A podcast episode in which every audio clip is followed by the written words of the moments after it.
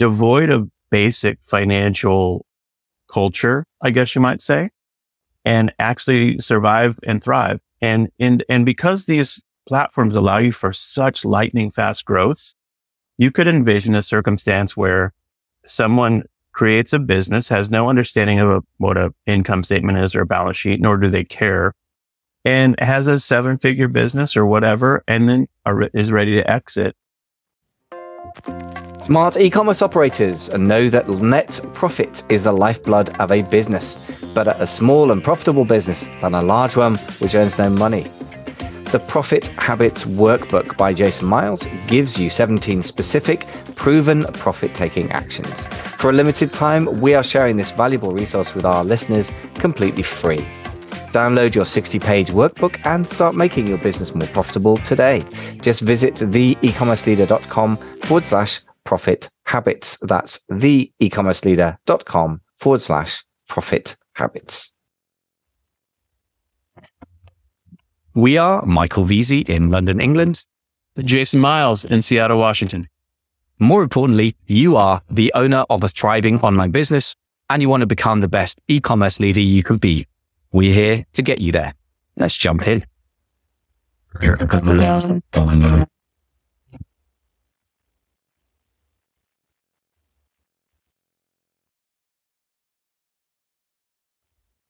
Ladies and gentlemen, today's topic is going to be of interest, I think, to those who are buying businesses, but also who own a business they may wish to sell one day, which is nine vital financial metrics that I tend to look at when I'm evaluating a business, either because I'm going to consider buying it or on behalf of my clients. And I think some of these KPIs are things that as operators, we can easily take our eyes off. But when you're buying, they're very much the first thing you look at. So hopefully it'll be a helpful corrective for operators out there as well. So Jason, are you up for this topic? Kind of yeah. Yeah, yeah, yeah. This is a great one. I really like it. KPIs, for those who don't know, key performance indicators.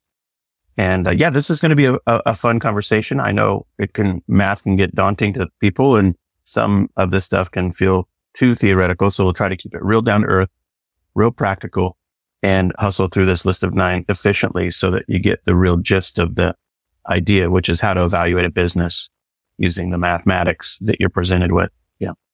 Excellent. Well, talking of getting on with it, then let's try and keep things as simple as possible. So the first thing I want to say is pretty simple. Financial metrics trump marketing ones. And that is kind of should be obvious to any business owner, but when you're very wrapped up in a particular platform or a particular business model, so especially if you, for example, sell on Amazon, you start worrying about uh, ACOS, which is a number that nobody outside the Amazon sphere knows what that mm-hmm. even means. It's advertising mm-hmm. cost of sales. And you suddenly get round up in a lot of marketing metrics, which are really important. And I'm not saying they're irrelevant, but today we're really focused on the finances. So I think it's really important to, to boil everything marketing metric down. If you like, they're leading metrics, but they should have a trailing financial metric. Uh, if they don't have a financial effect, then ultimately yeah. they're a waste of time anyway. I so that's the first thing. Yeah, I wasn't quite sure where you're headed with that when you had that in the, the note to, to describe. So let me unpack it a little bit. I, I would present it a little differently. What I would say is your profit and loss statement and balance sheet, you know, the, the, the high level financials of the business trump everything. And a lot of the KPIs that you'll dig out of the back end of Seller Central and Amazon or the Shopify analytics information, that's uh, supporting evidence, you could say, to the top level financials. And um, you should see harmony and resonance between the two but to your point, yeah, you can't just get, you know, if you have a business, for example, that has on Shopify an average order value of $4,500, be like, wow, that's the highest average order value I've ever heard of. That doesn't trump the fact that the P&L might be a complete letdown, right? So that's, I guess, the point you're trying to get at. Is that right? Yes, exactly. No, I think you put it better than me. They should be in harmony. Uh, they mm-hmm. certainly should support each other. But in the end, it has to translate to numbers or financial numbers because otherwise, you know, you're either not going to have somebody intelligent give you cash for it, or certainly if a lender's involved, and they normally are in big purchases, the lenders are obviously, you know, by their nature, financially numbers driven.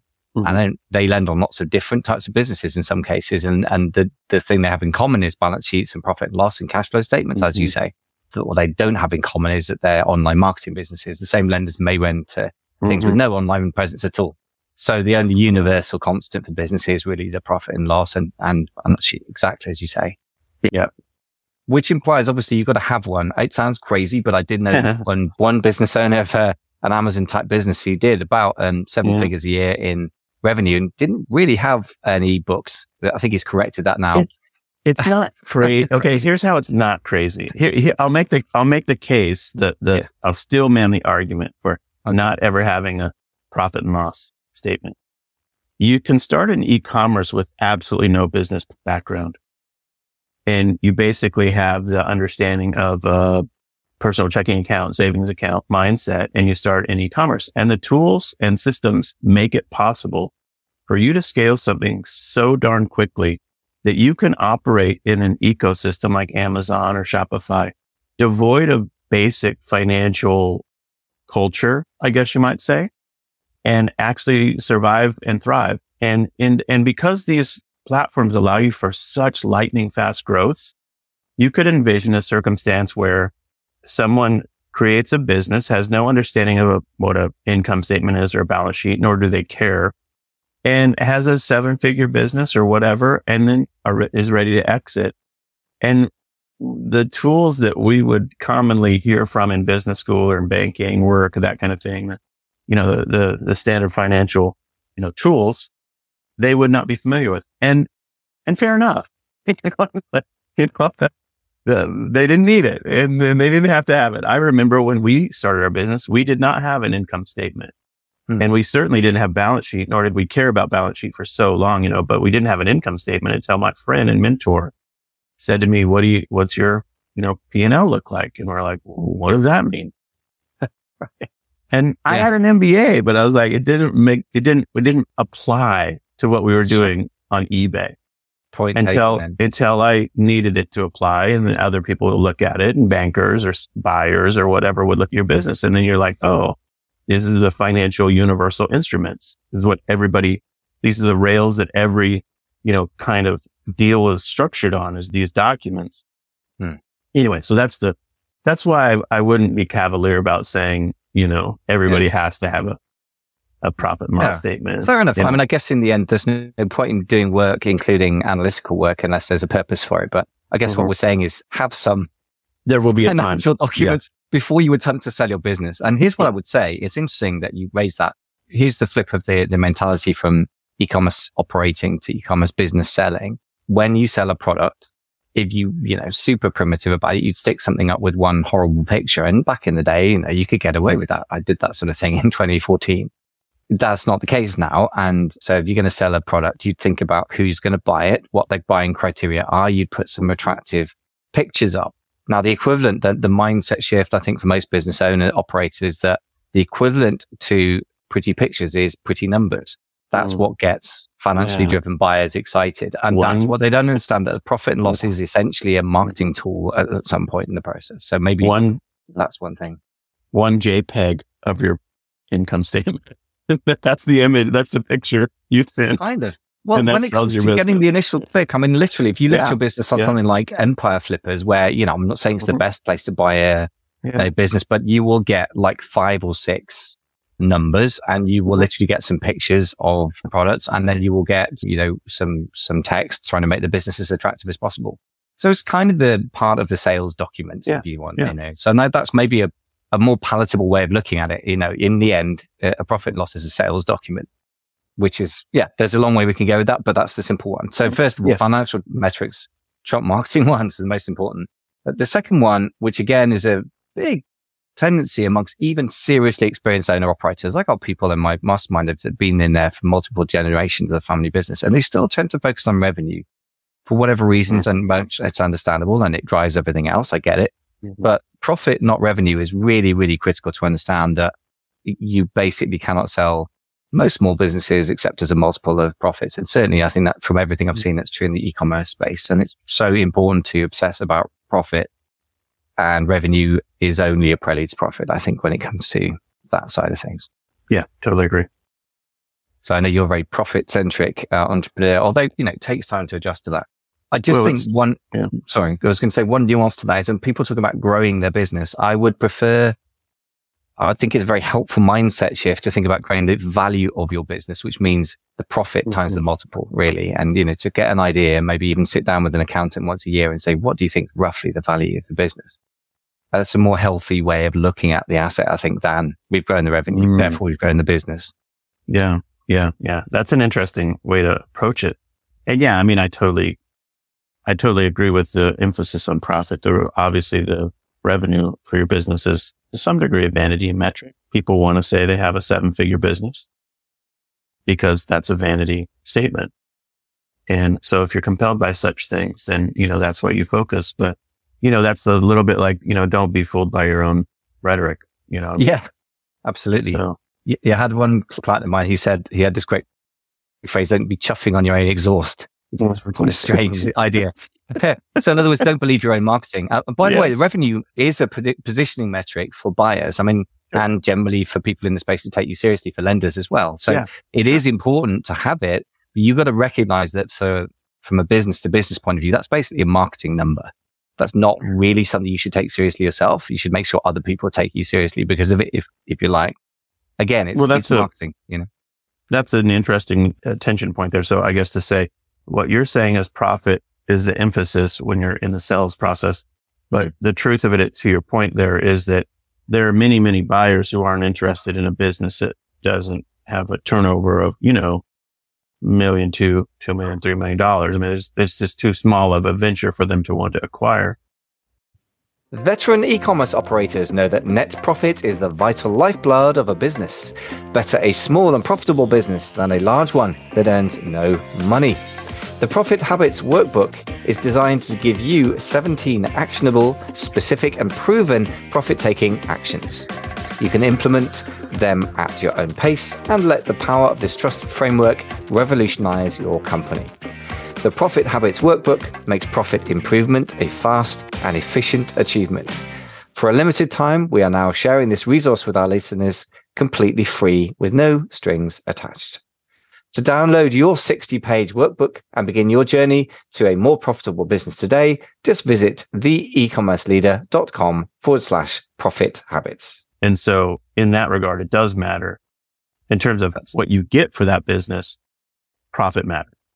Yeah. So I guess this is great. This is good, good nuanced discussion here. So I guess you could say profit drives value, not revenue. Having said mm-hmm. that though, I want to put a third nuance on and the next point, which is this, that the actual, we'll talk about that later, but the earnings in absolute terms does drive the value in relative terms. So what I mean by that is this. If you've got a business doing $100,000 a year in earnings, and we'll get into what that is in a second. What does that mean? Pre-tax profit, whatever you want, we can define in a second.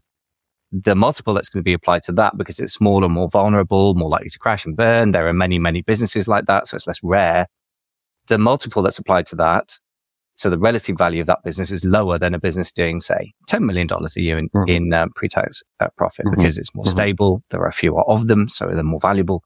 So there is something about the absolute size of profit which does drive value and the revenue is a very quick proxy for that because otherwise you'd have to sit there and do you know great maths with spreadsheets before you even talk to somebody the other, yeah, yeah. The other um, thing, sorry, we're, our preamble is taking on a whole show of itself. But yes, anyway, yeah. but the other, topics. the other bit of that that's I think important is if you have a business that has that level of profit, let's say hundred thousand dollars of profit, what the implication is for prospective buyers that you're not done investing in that business, that you're going to have to either be a staffer yourself or add more capital to beef up the team. Because if it's too small, it implies that it's not a fully cooked business. Whereas if you say, well, we have five million or $10 million in top line, you're like, well, you probably have a human resources person and a marketing person and a finance person. You probably got a fully cooked business there. And so buying a business that has that level of top line, you know, revenue, it, it does send a message that's also important to prospective buyers which Absolutely. is I'm buying a business. I'm not buying a job. Good. Now that brings me to the next criterion. I'm glad you mentioned that because really these, this comes down to then dealing with profit in a slightly more sophisticated way. And this is waking you down rabbit holes, but I want us to use what you just said as, as a sort of sanity check. So you got to define what earnings metrics you're going to use. So there's mm-hmm. operating mm-hmm. profit, EBITDA, SDE. And I'm sorry to get into technical detail, but I think this matters a lot. And this is a sort of thing where a business owner operator who until now, as you said, has grown maybe even a seven figure business now fussing about this may want to talk to their accountant to get some mental clarity. So I would say this is my take on it. You may have a different take on it. So let's discuss. So operating profit, I would say relatively straightforward. Income minus direct costs minus overheads. So we're not dealing with tax. We're not dealing with interest. So we're assuming that there's no interest or any loans in the business at this point. EBITDA, so earnings before interest, tax, depreciation, and amortization, is all of the above minus appreciation and amortization. So in other words, you're stripping out the non-cash costs. Now, the important thing is everyone talks about EBITDA when they're talking about a businesses doing maybe a million dollars revenue and maybe whatever, $100,000, $200,000 in profit. Now, I think that's just an inappropriate metric because right. of exactly what you just said. Because a bigger business, you can apply EBITDA to because they have got their staff there and you're not buying yeah. a job, you're buying a business. Whereas yeah. SDE, seller discretionary earnings, is basically the income minus direct cost minus overhead, whatever, but then it includes the actual cost of running a business because often the owner operator isn't really paying themselves properly. And this is, you know, not at a market rate for, for managing a, a business full time. And this is where, you know, whatever num, whatever num name, sorry, is the word I'm trying to say, whatever name you use for it, SDE, EBITDA, whatever this, this smorgasbord of terrible acronyms and abbreviations really what I would say is earnings after you've paid for management is really important if you want to buy a business. Yeah. Equally, yeah, there's yeah. a lot of people out there who are happy to buy a job. So that's mm-hmm. where the, the market really splits in two. And I think it's really, really important to be clear minded about this and, and think this all through. Quite complex. Yeah. Really. Yeah. Yeah. No, I mean, it makes a, a ton of sense when you just think about what's leaving when you buy the business. Yeah.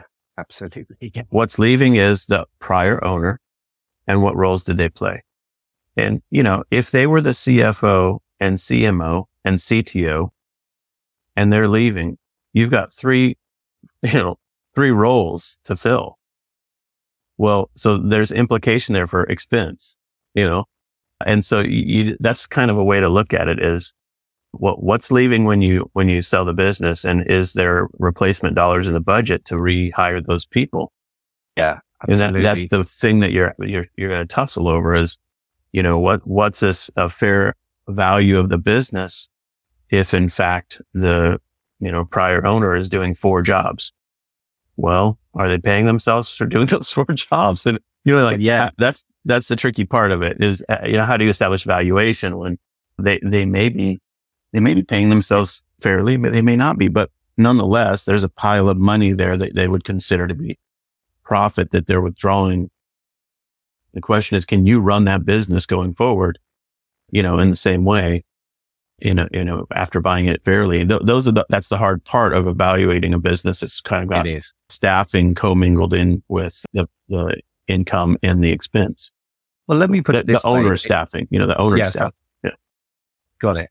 So a couple, couple of points on this, and this is a really, really critical point. By the way, we're getting into the complicated stuff up front somehow, but that's fine. I mean, this is really the stuff you've got to sit down and and really think through and educate yourself. Talk to brokers, talk to your accountant, talk to other people who sold businesses, and and really get a handle on. Because here's here's my thinking. So most people are more familiar with property or real estate, as you call it in the states, mm-hmm. ironically, because we have royalty and you don't. Mm-hmm. But you know, property, whatever, houses, condos, flats.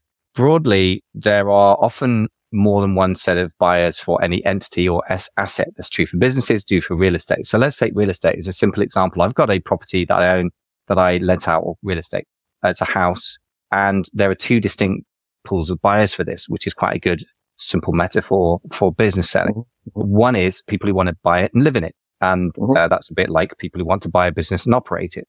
Mm-hmm. The other one is landlords. In other words, people who want to buy a business and, and uh, have it operated for them they will pay different money. In fact, right. the money for, for this, I've been, had it valued by an estate agent. The money that a person who wants to buy this property for was £200,000, about $240,000. The money that a landlord would buy it, if I have a certain type of license, which I can't get at the moment, would be about 245,000. So there are two different markets. So that pushes the average kind of market value of that house up if I can sell it to mm-hmm. landlords. So that to put it, to boil it back down for business owners, if your business can be operated without the new owner being present, that gives it a much broader field of people who are be interested in buying it and therefore pushes the valuation up, in my opinion. That doesn't mean you can't sell it as a business that re- demands an owner operator to sit in it the whole day and work it. But that, in my opinion, reduces the size of the field of, of buyers and thus pushes the value down. That's my take. Hey, folks, thanks for listening to the e-commerce leader. We're in deep waters here straight away with trying to figure out how to even frame the discussion around evaluating a business that you should be buying. Or for that matter, if you're on the selling side of the equation, the criteria are the same. You're just looking at it from the opposite side of the table, as it were. So hopefully you've found this profit and loss um, versus revenue discussion useful because this is one of the first things you've got to get to grips with. In our next um, episode on this topic, we will hopefully get to grips in a slightly more straightforward way with a list of uh, nine financial KPIs that uh, we'll be discussing when it comes to buying and evaluating an e-commerce business. If you find this helpful, don't forget to subscribe to the show, The E-Commerce Leader at any good podcast app near you. And of course, we've got show notes over at theecommerceleader.com if you want to check those out as well. Thanks for listening. Speak to you in the next show. Veteran e-commerce operators know that net profit is the vital lifeblood of a business. Better a small and profitable business than a large one that earns no money. The Profit Habits Workbook is designed to give you 17 actionable, specific, and proven profit taking actions. You can implement them at your own pace and let the power of this trusted framework revolutionize your company. The Profit Habits Workbook makes profit improvement a fast and efficient achievement. For a limited time, we are now sharing this resource with our listeners completely free with no strings attached. To download your 60 page workbook and begin your journey to a more profitable business today, just visit theecommerceleader.com forward slash profit habits. That was the e-commerce leader podcast with Michael Veazey in London, England. Jason Miles in Seattle, Washington. We offer you free help on our website, including PDFs, videos, and mini courses on topics like traffic, product, and sales channels. Some are for Amazon, most are for any sales channel. To get those and to stay up to date with our podcasts, go to www.theecommerceleader.com. Thanks for listening.